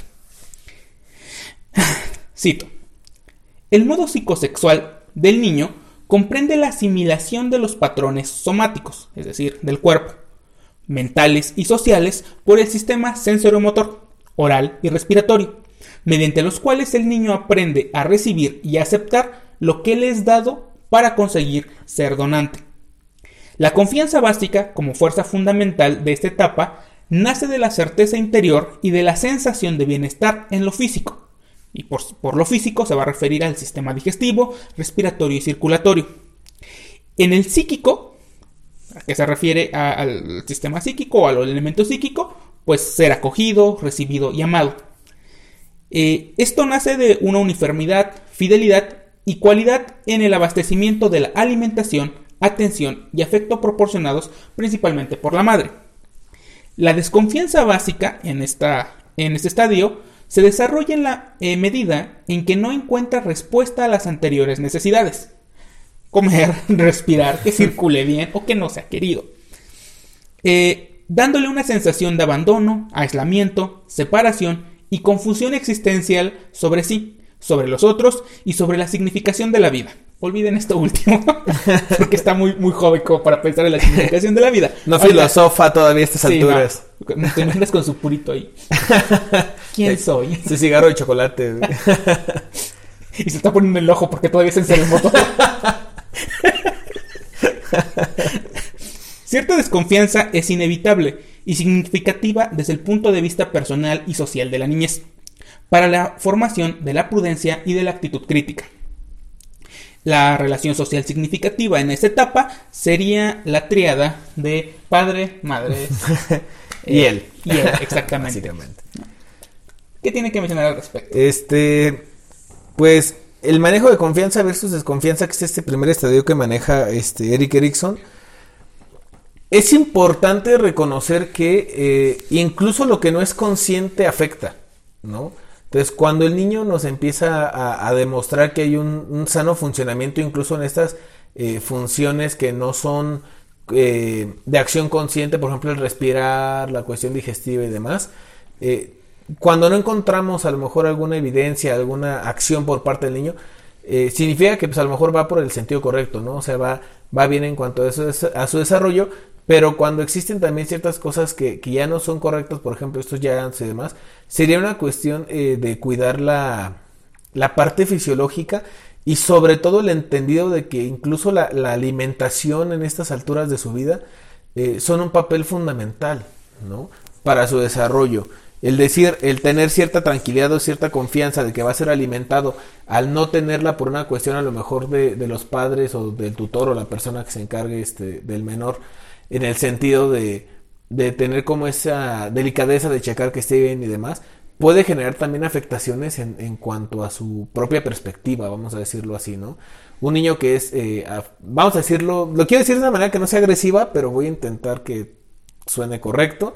Eh, cuando el niño presenta ciertas acciones, por ejemplo, de abandono, y que empieza a ver esta pérdida de, del cuidado básico de, de, su alimentación o de sus necesidades en general, eh, empieza a afectar en la cuestión entonces incluso de la misma percepción o de la sensación sobre el mundo, ¿no? Porque empieza a entrar en juego más una condición de displacer, una cuestión incluso del conocimiento del mundo mucho más limitada por la misma condición, ¿no? Entonces, el cuidado de los padres, sobre todo esta, en esta etapa, ¿no? El decir, este, ¿qué, qué vamos a hacer con, con el niño? sí afecta mucho más de lo que de lo que se piensa, ¿no? A veces es como, ah, se me olvidó o alguna cosa por el estilo, pero los, los daños, vamos a decirlo así, o estas, eh, estos resultados que, que, se generan de estas malas prácticas logran ser contraproducentes a un grado eh, difícil, incluso para cuestiones más, este, más adelante, como la propia identidad. ¿no? Es decir, la cuestión de la inseguridad o la falta de confianza que genera, pues no necesariamente es algo que se quede en esta etapa y se acabó, sino que lo puede ir relacionando, ¿no? Lo que llamaríamos como relaciones distónicas contra las relaciones sincrónicas o positivas. No sé, ¿algo que quieras agregar, amigo? Eh, sí, mencionar algo que es muy importante. En este punto de la pelea entre la confianza y la desconfianza, pensemos que 12, de 0 a 18 meses, estamos hablando de un niño de recién nacido año y medio más o menos justo aquí vuelvo a hacer hincapié porque justamente entre el desarrollo biológico y, el desarrollo psicológico, cognitivo, aparecen un montón de cosas, ¿no? O sea, esto no es tan simple como, como una, eh, vaya, como, sí, acción-reacción, ¿no? Esto es bien complicado. En estos momentos, el niño, insisto, registra el afecto. E incluso el niño puede sentirse abandonado al no recibir atención, ¿no? Eh, hay algunos estudios que, por ejemplo, eh, quería puntualizar exactamente un trabajo, creo que es de, de, Melanie Klein, búsquenlo ustedes, pero ella se da cuenta, por ejemplo, que cuando estuvo trabajando en un hospital, eh, había un índice muy alto de niños. En esa época todavía no existían estos estudios que a la fecha ya, ya conocemos, son altamente eh, conocidos dentro de algunos sectores. Estos niños no había razón, eh, al menos física, por la cual estaban falleciendo. Los niños en cuanto nacían eran llevados a, los cuneros y ahí se quedaban y el índice de mortalidad infantil era muy alta. De repente ella se da cuenta de que había una, una enfermera que es la que de repente le hablaba a los niños. Y es cuando dice, ok, si están alimentados, si están, este, está cubierta su necesidad, digamos, biológica, están abrigados, todo eso, pero sigue habiendo algo que no se les está dando. Y precisamente era el afecto. De ahí ella eh, dijo, pues vamos a jugárnosla. Y como indicación fue que las enfermeras cargaran, hablaran con los niños. El índice de mortandad disminuyó abismalmente. A partir de esos primeros estudios, hoy tenemos este asunto de que cuando la, madre cuando la madre da luz y el niño nace, inmediatamente lo, lo, llevan con el con la mamá. Aclaro, no, no significa que lo hagan siempre, pero lo ideal es eso, para que se generen estos primeros vínculos. No, este, este primer acercamiento. Hay ah, otras anécdotas ahí cuando no esto no sucede. Me parece que ya la había mencionado antes eh, en un caso aquí en Querétaro que eh, estudió la, la, doctora Araceli Colín de, esta niña que, que, nace y hay un rechazo total de la madre y la niña empieza a dejarse morir. No quería comer, no había abierto los ojos, ya tenía un rato y no abría los ojos. Si no es hasta que un otro es la que se le acerca y le habla. Pueden buscar por ahí en YouTube, hay un video de unas eh, enfermeras que le cantan a una niña que está también muriendo, tiene una, tiene una enfermedad e intentan hacer lo posible para que eh, su, cuerpo reaccione, pero la niña parece que no tenía intenciones de vivir y después de que estas personas le cantan, eh, el, el, resultado es distinto, ¿no? Exacto. Si no, si no quieren buscar eso, que es muy triste, busquen este bebé de no sé cuántos años tienen, pero se ve muy chiquito, que la mamá le está cantando con una voz hermosa, habla en inglés, yo no sé de inglés, pero era una canción de esas bien pegadoras. Y el niño está llorando y está riendo mientras la ve. Está registrando la emoción en la voz de la madre. Y aparte lo que decíamos, ¿no? Al final de cuentas, la confianza que te genera ese vínculo social, ¿no? esa es la, la realidad de, o la esencia de este estadio, ¿no? O sea, la cuestión de la confianza en sí mismo, la cuestión biológica, la cuestión este, de la confianza con eh, lo que implica el cuidado o, el tener satisfacción de esas necesidades y la confianza sobre todo en las personas que se encargan de eso, ¿no? Entonces sí, sí es una afectación súper fuerte para quien piensa que a lo mejor no, no afecta demasiado o, o, es como una obligación del niño que esté sano, este, feliz y sonriendo todo el tiempo.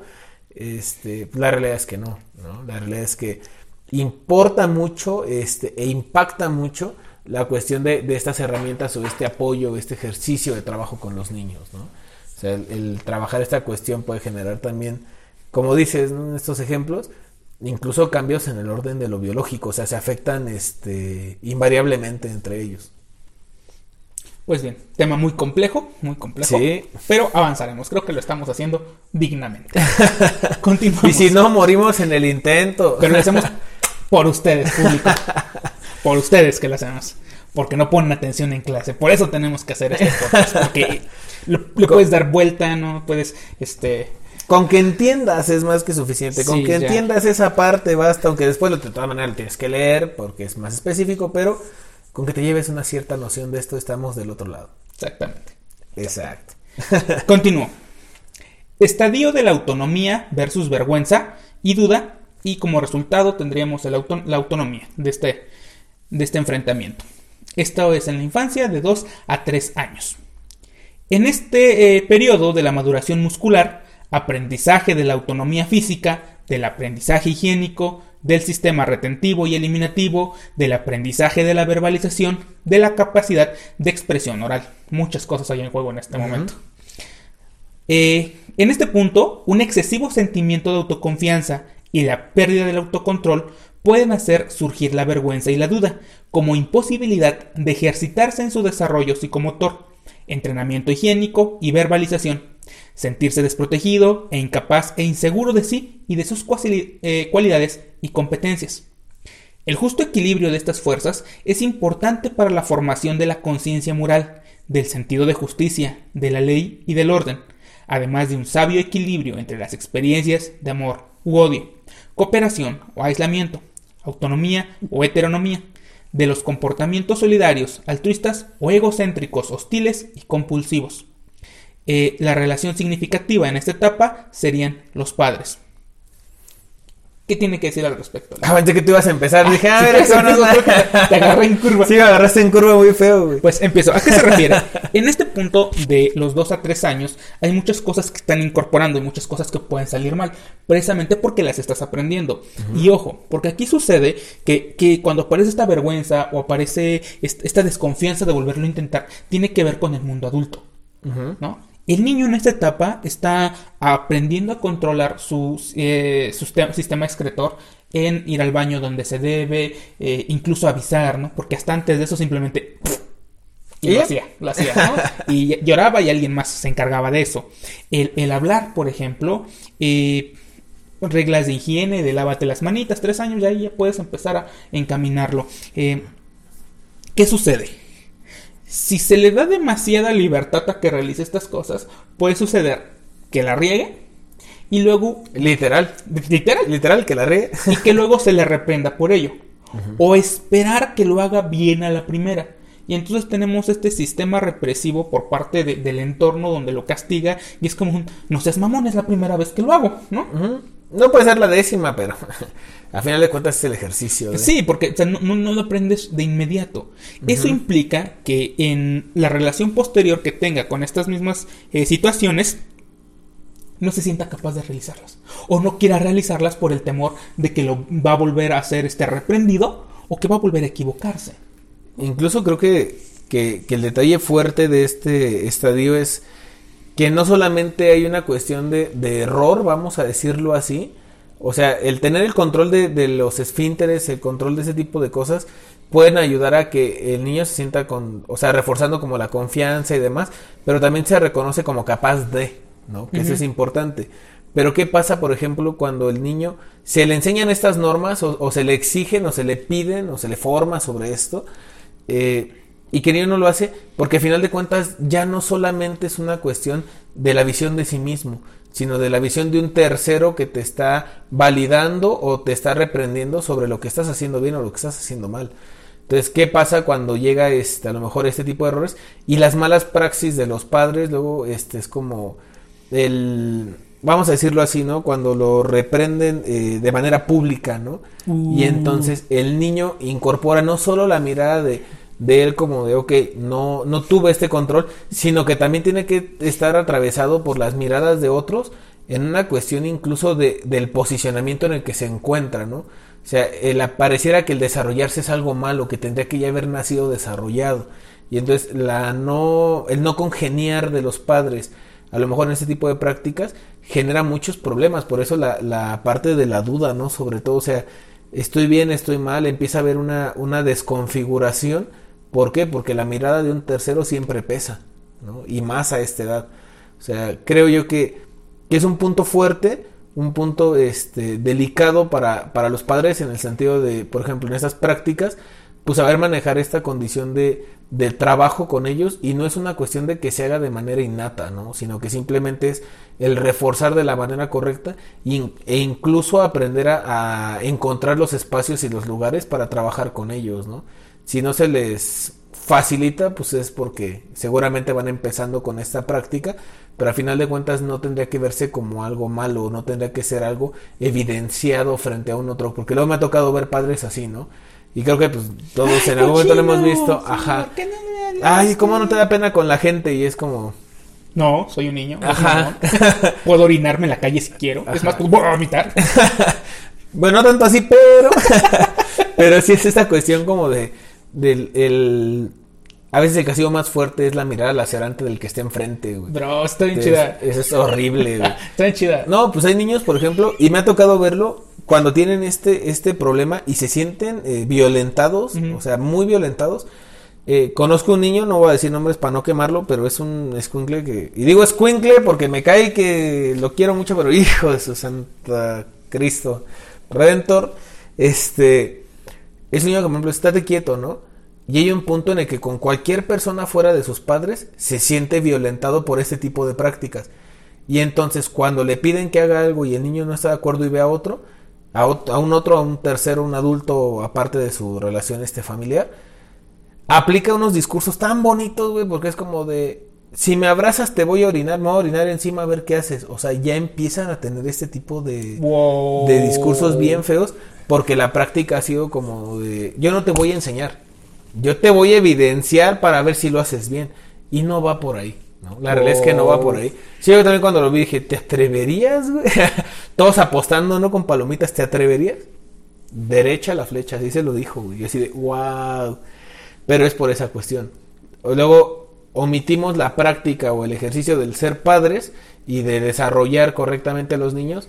Y entonces lo que buscamos es eh, la esperanza de que el castigo ¿no? de, de un tercero sea siempre la solución para no hacer cuando existen otro tipo de formaciones. Mm, eh, eh, creo que la palabra, para que vernos correctos, la palabra no sería castigo. Sería la corrección. Ajá. La corrección. Eh, Estaba pensando. Aplicar porque- un correctivo. Un correctivo. Este se enlaza al siguiente estadio, pero aquí quiero insertar algo porque es lo que mencionaba. Eh, también en, un, eh, en una forma mal lograda de este estadio y el que sigue, empezamos a configurar estos pequeños dictadores narcisistas desgraciados. Ujú. Nótese, desgraciado es alguien que no tiene gracia. Exacto. en otro video lo habíamos dicho, pero qué bueno que lo, que lo tocaste otra vez el tema. Desgracias. No, ¿qué pasa? Eh, justamente en esta configuración de los afectos, de cómo se relacionan, eh, a veces se comete el error, y, y es bien interesante porque este error mm, muchas veces no es a propósito, es más bien por desconocimiento, por el temor de los padres, que son, que son primarizos. Nadie nace enseñado en estos ámbitos como el de, ay, es que no lo voy a traumatizar, es que no lo quiero violentar. Mira, hay una diferencia entre agresión y violencia. Violencia significa joder por joder. No es la definición, pero en este caso sirve. la agresión es algo que vas, a- vas a- vas a recibir del entorno, pero no hay intención. Es un acto reactivo de supervivencia y de preservación. Algo que no controlas, algo visceral. Ajá. Un, un perro puede ser agresivo, pero definitivamente no quiere ser violento, no quiere que le tengas miedo solo porque sí. Ajá. Entonces, a eso voy. Eh, a lo largo de la infancia, y muchas cosas tienen que ver con eso, hay diferencia entre agresiones y, y ser violentos, violentarlos. Muchas veces confundimos el corregir con violentarlos. Y es como algo así como desquitar las frustraciones del mundo adulto con el niño sobre cosas que no le corresponden.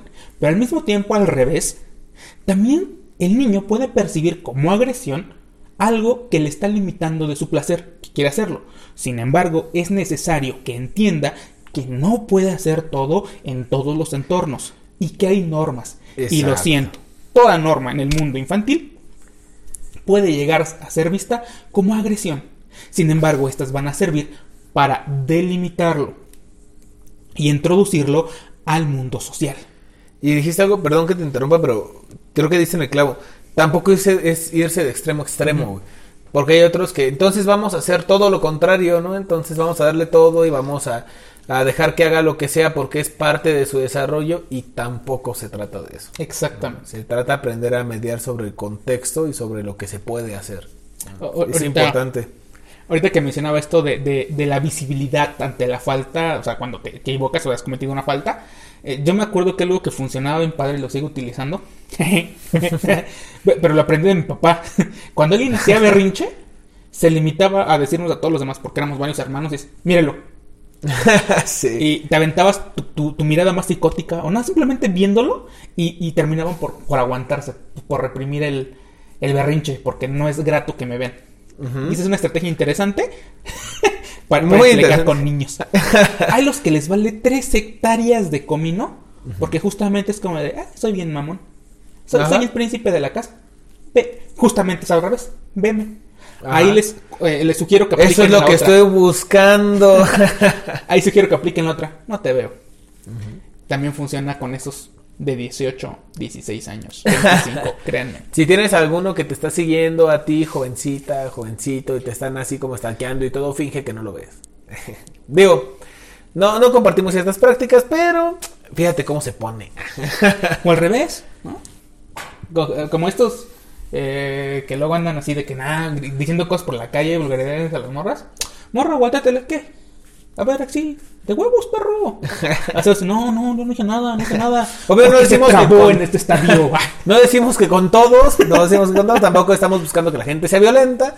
Este, pero con los niños Sí. siempre hay que buscar formas. Siempre hay que buscar las formas correctas y como tal, como la forma correcta específica no existe, sí buscar la forma en la que tal vez un punto de orientación sería cómo me gustaría que se desarrollara mi hijo, porque si nos vamos a cómo me gustaría este que me hubieran hecho a mí, ya empiezan la cuestión de mi falta, este yo nunca tuve nada, entonces quiero que lo tenga todo, no es cómo me gustaría ver crecer a mi hijo, ¿no? O sea, qué entendimiento espero que en algún momento cuando sea más grande tenga, porque esas son las bases.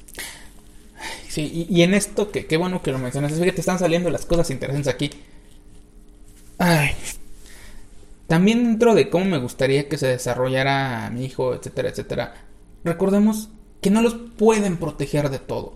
Y justamente la capacidad de que la riegue, que se caiga, que sufra, es esto, poder aprender de sus errores y poder volverse autónomo.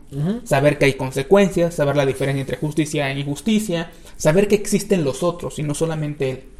Y obviamente dentro de cierto cuidado, o sea, tampoco es como de ver, hijo, salte, cierro la puerta y si llegas en la noche a cenar, pues no, ¿verdad? O sea, hay que tener ese, ese punto mediador de justamente el cuidado del padre o este andamiaje que desarrolla tiene que ver con eso, ¿no?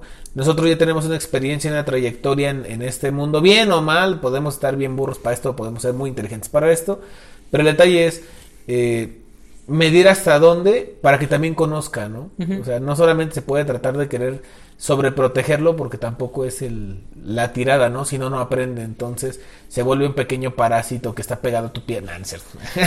Mira, hay para estos 50 años todavía. Ah. Sí, que están pegados a la pierna y es como... Ok, este, continuamos. Nada más aclaro, las puntualizaciones de ese rato no se, no estaban restringidas a estos estadios que son de 3 a 5 años porque son muy chiquitos, sino Ajá. en amplio a la niñez. Eh, nada más quería señalar eso para que, para que no dijeran, no manches, ¿qué onda? Ajá. Con los niños chiquitos, no. Amplio. Exacto. Continúo. Estadio iniciativa versus culpa y miedo. Y como resultante de esto, como algo bien logrado, sería tener un propósito. Edad preescolar de 3 a 5 años.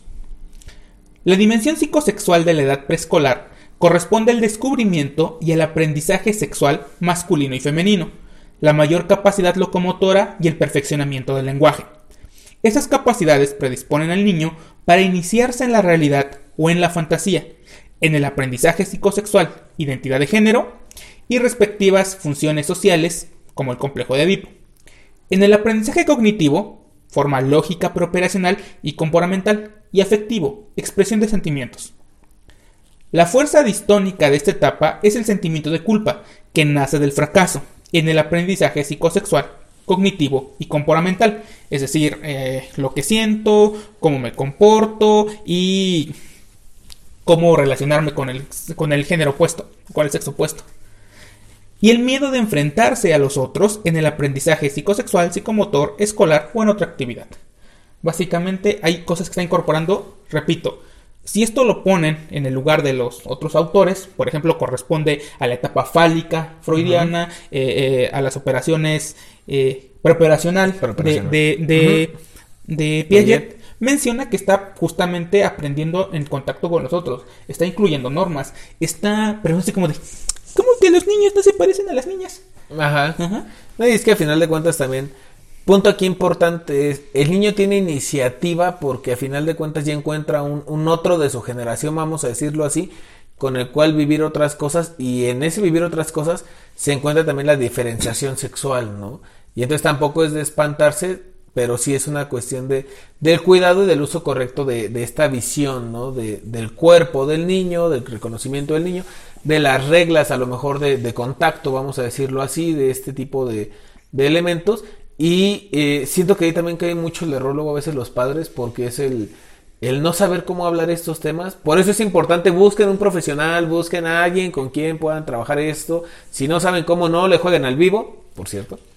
Pero sí es un, es un tema interesante cuando eh, los mismos padres, por el miedo a las cosas que puedan pasar, empiezan a inhibir esta parte de, del proceso de, de, comunicación, de desarrollo, del enlazarse con un, con un otro que al final de cuentas está en el mismo canal y está en, el mismo sistema de, pensamiento y de trabajo, ¿no? De constituirse. Por eso el, el que le mermen esta iniciativa al niño es, es muy, muy pesado también. Saber cómo eh, empoderarlo a tener relaciones sociales sanas, a lo mejor con otros niños, el reconocer los tiempos, las formas, eh, el contacto, la cuestión del género incluso, ¿no? Por así decirlo, son cosas que que el niño va a necesitar para poder entender que no se trata de, de, amarrarlo, no se trata de enjaularlo, sino que se trata de, de, una convivencia más consciente por parte de él mismo, hasta en el manejo de los lenguajes, el reconocer por qué la, la función del, del compartir con otro niño sus experiencias y demás, fortalece una iniciativa de compromiso incluso con el grupo social con el que se encuentra, con una cuestión de identidad. Entonces siento que eso es algo importante a tomar en cuenta para trabajar con un niño, ¿no? A final de cuentas, el niño no se tiene que esperar a ser adulto para estar dentro de una tribu, para estar dentro de, un grupo social que sea correcto, ¿no? O, o, bien delimitado, sino que existen las participaciones, a lo mejor, ¿no? Esta cuestión del seguimiento, por ejemplo, en la escuela, ¿no? De cuando hablas, cuando no, seguir horarios de, no sé, del receso o recreo, no sé cómo se llama ya en estos tiempos, pero el espacio que les dan para hacer lo que quieran, eh, el uso de materiales, etcétera, empiezan a incorporar una, una lógica que va a ser la base incluso de acciones como el trabajo, ¿no? A futuro. Van a ser la base incluso del saber cómo lidiar con una exigencia diaria, ¿no? Con algo que se le exige y que se le posibilita a la vez. No sé tú cómo ves. es que que dijiste de pertenecer a una tribu, pensé en los kindergardianos. si no entendieron la referencia, son muy jóvenes. Este, o no vieron Disney, ¿no? Eh, que fue bueno también, ¿no?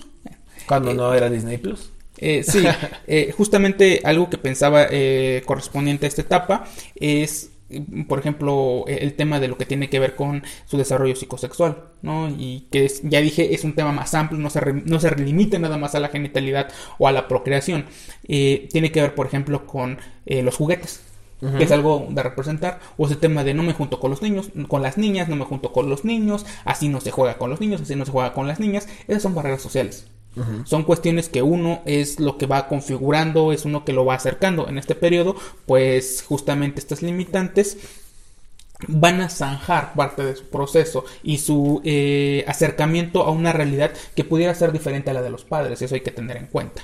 No, y sobre todo la cuestión, perdón que te, que te interrumpa, por eso se da mucho la inferioridad en esta etapa porque el, sesgo de no poder participar en actividades y demás, por ejemplo, tú estás castigado porque no hiciste esto y tú te quedas aquí sin recreo, por ejemplo, ¿no? Y los niños se salen. La cuestión de la dinámica de los padres, este, el no sentirse parte de un grupo, el sentirse este, alejado o sesgado en ese momento porque hubo una práctica no, no correcta o no esperada, eh, genera mucho este problema genera mucho la condición de que entonces el niño se, infravalora incluso a sí mismo por decir que no está compartiendo con ellos ciertas este, partes de, la vida o de la rutina esperada, ¿no? Del día a día. Entonces también es de mucho cuidado entender que, así como son las cuestiones sociales también, el saber reconocer con un niño ese tipo de prácticas y entender no solo a través de del reprimir, ¿no? Eh, y entender también al niño en cuanto a su discurso, ¿no? En cuanto al qué es lo que él experimenta cuando no está cerca de ese grupo, cuando empieza esa, separación. Porque yo puedo esperar muchas cosas, pero el niño va a incorporar lo que él, quiere o con los elementos con los que él puede trabajar. Entonces, por eso también esa parte de, de, sentirse inferior a lo mejor en, en, no compartir este tipo de cosas es contraproducente cuando no se maneja de la forma correcta, ¿no? Entonces, tengan mucha comunicación con los niños, porque, sobre todo, diste un ejemplo hace rato muy padre sobre las, sobre las tecnologías, de, ah, mira, bien avanzados con las tablets y demás. Eh, esto no es una, no es un dogma, no es que esté así tal cual estructurado de a tal, a tal edad tiene que ser, porque pues cambian las dinámicas, la tecnología, etcétera. Y por lo tanto también cambia la forma en cómo los niños perciben el mundo porque su contexto, o bueno, con lo que se permean a final de cuentas es muy distinto, ¿no? Muy, muy distinto. Entonces, cuiden esa parte de tener buena comunicación para que entiendan si el niño lo está incorporando como esperan y si no lo está incorporando como, esperan, qué pueden hacer para que entonces tampoco se genere una relación de este estilo. Sí, ¿cómo ves, Lick? Eh, sí, este, creo que es, que es bastante interesante justamente por por lo que mencionabas, ¿no? De, de que tener un acercamiento adecuado y cuidadoso, digamos, con los contenidos, con la realidad que, que se, le, eh, se le aproxima al infante, ¿no? Para terminar de completar esta idea, que, que va de la mano algunas cosas que hemos comentado, con el siguiente estadio, eh, la razón de por qué a veces hablamos ¿no? Eh, tan cerca uno de estos otros, Sencillo porque es difícil, ¿no? Exacto. No podemos remitir nuestro rango de edades si no hablamos un poquito de, la infancia de forma más o menos extensa, ¿no? Eh, la niñez en sí. Eh, les platico de qué va el último estadio que vamos a revisar de, de Erickson, porque repito, son más, pero los que atañen a la, a niñez, pues serían nada más hasta aquí. Que sería el de la industria versus inferioridad, y su resolución sería la competencia. Edad escolar en latencia de, eh, de entre 5 o 6 años a 11, 13 años más o menos, que es justamente cuando aparece la eh, pubertad. Hace un momento preguntábamos cuándo, terminaba la, niñez y coincidíamos que la niñez termina con un límite biológico, es así muy, muy evidente, que es cuando aparecen los caracteres eh, sexuales primarios. La infancia podrá quizá tal vez seguir, pero la niñez termina ahí. Exacto. Exacto. Porque de hecho la, infancia como tal, eh, legalmente no acaba con los 18 años, ya eres mayor. No existe este término como de adolescente en forma legal, digamos. Exactamente. Bueno, continúo. En el periodo de latencia disminuyen los intereses por la sexualidad personal y social, acentuándose los intereses por el grupo del mismo sexo. La niñez desarrolla el sentido de la industria para el aprendizaje cognitivo, para la iniciación científica y tecnológica, para la formación del futuro profesional, la productividad y la creatividad. ¿Qué sería esto que se refiere como industria? Pues eh, justamente el producir. El de producir algo que esté en estos rubros. Eh, producir aprendizaje, producir conocimiento, producir este, algo que te permita acercarte a eso que quieres realizar de, de más grande. Fíjense las edades. O sea, termina por ahí de los tres años que empiezan estos primeros este, acercamientos con tus intereses que van a continuar por el resto de tu vida. Algunos, otros cambiarán. Exactamente. En este punto, es capaz de acoger instrucciones sistemáticas de los adultos en la familia, en la escuela y en la sociedad. Tiene condiciones para observar los ritos, normas, leyes y sistematizaciones y organizaciones para realizar y dividir tareas, responsabilidades y compromisos. La relación significativa en esta etapa sería el, vecindario y la escuela, es decir, cuando incorporas el barrio. sí, básicamente, este, sobre todo la cuestión de, que el niño genera, se siente productivo, ¿no? Ese es el detalle.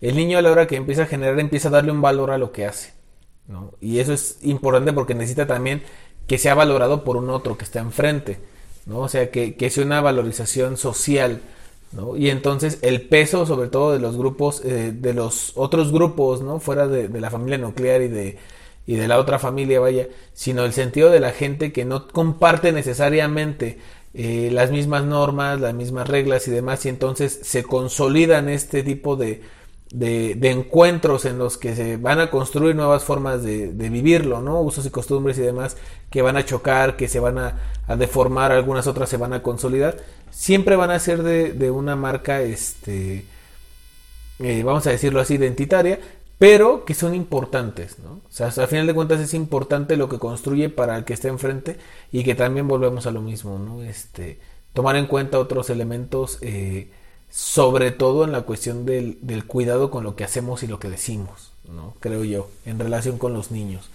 ¿no? O sea, muchas veces infravaloramos ¿no? este, ese tipo de, cosas como si fueran una obligación y pues también hay que cuidar este, ese tipo de, comentarios, ese tipo de formaciones y saber darle a lo mejor el peso justo de las cosas que hace, ¿no? Empezar a tener este marco de, de eh, de hacerlo sentir seguro con lo que está aprendiendo y con lo que está consolidando. Exacto, eh, justamente algo que me gustaría resaltar en esta, en esta parte, en este estadio, es justamente hacia el final de este estadio que tiene que ver completamente con lo que mencionas, que se empieza a gestar en el individuo, la identidad. No, la pertenencia, que va a ser más, más marcado, por ejemplo, en las edades de, de 13 a 16 años, más o menos. Y este estadio termina aproximadamente por ahí de los 13 años pero justamente ya se está centrando en un acercamiento a, una sociedad, justamente la importancia de poder observar los ritos, de poder observar las costumbres, ¿no? Que tiene que ver con una, mm, una interiorización de entender la realidad desde una forma diferente, desde, una, desde un mundo propio. ¿no? que, es, que es bien interesante también lo que sucede justamente en esta etapa, que es la, la pubertad y el inicio de la adolescencia. Ya lo habíamos mencionado en otros episodios de dónde viene el término adolescencia, que es adolecer.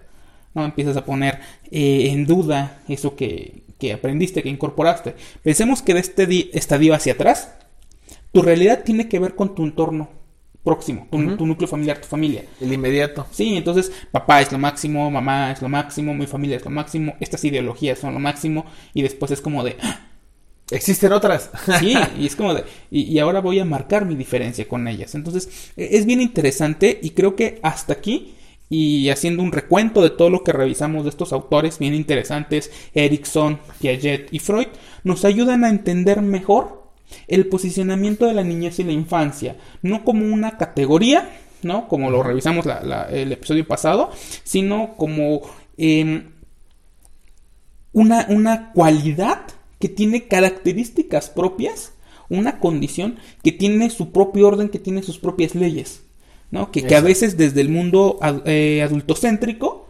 eh, obviamos o negamos. Exacto. ¿Algo más, Lick?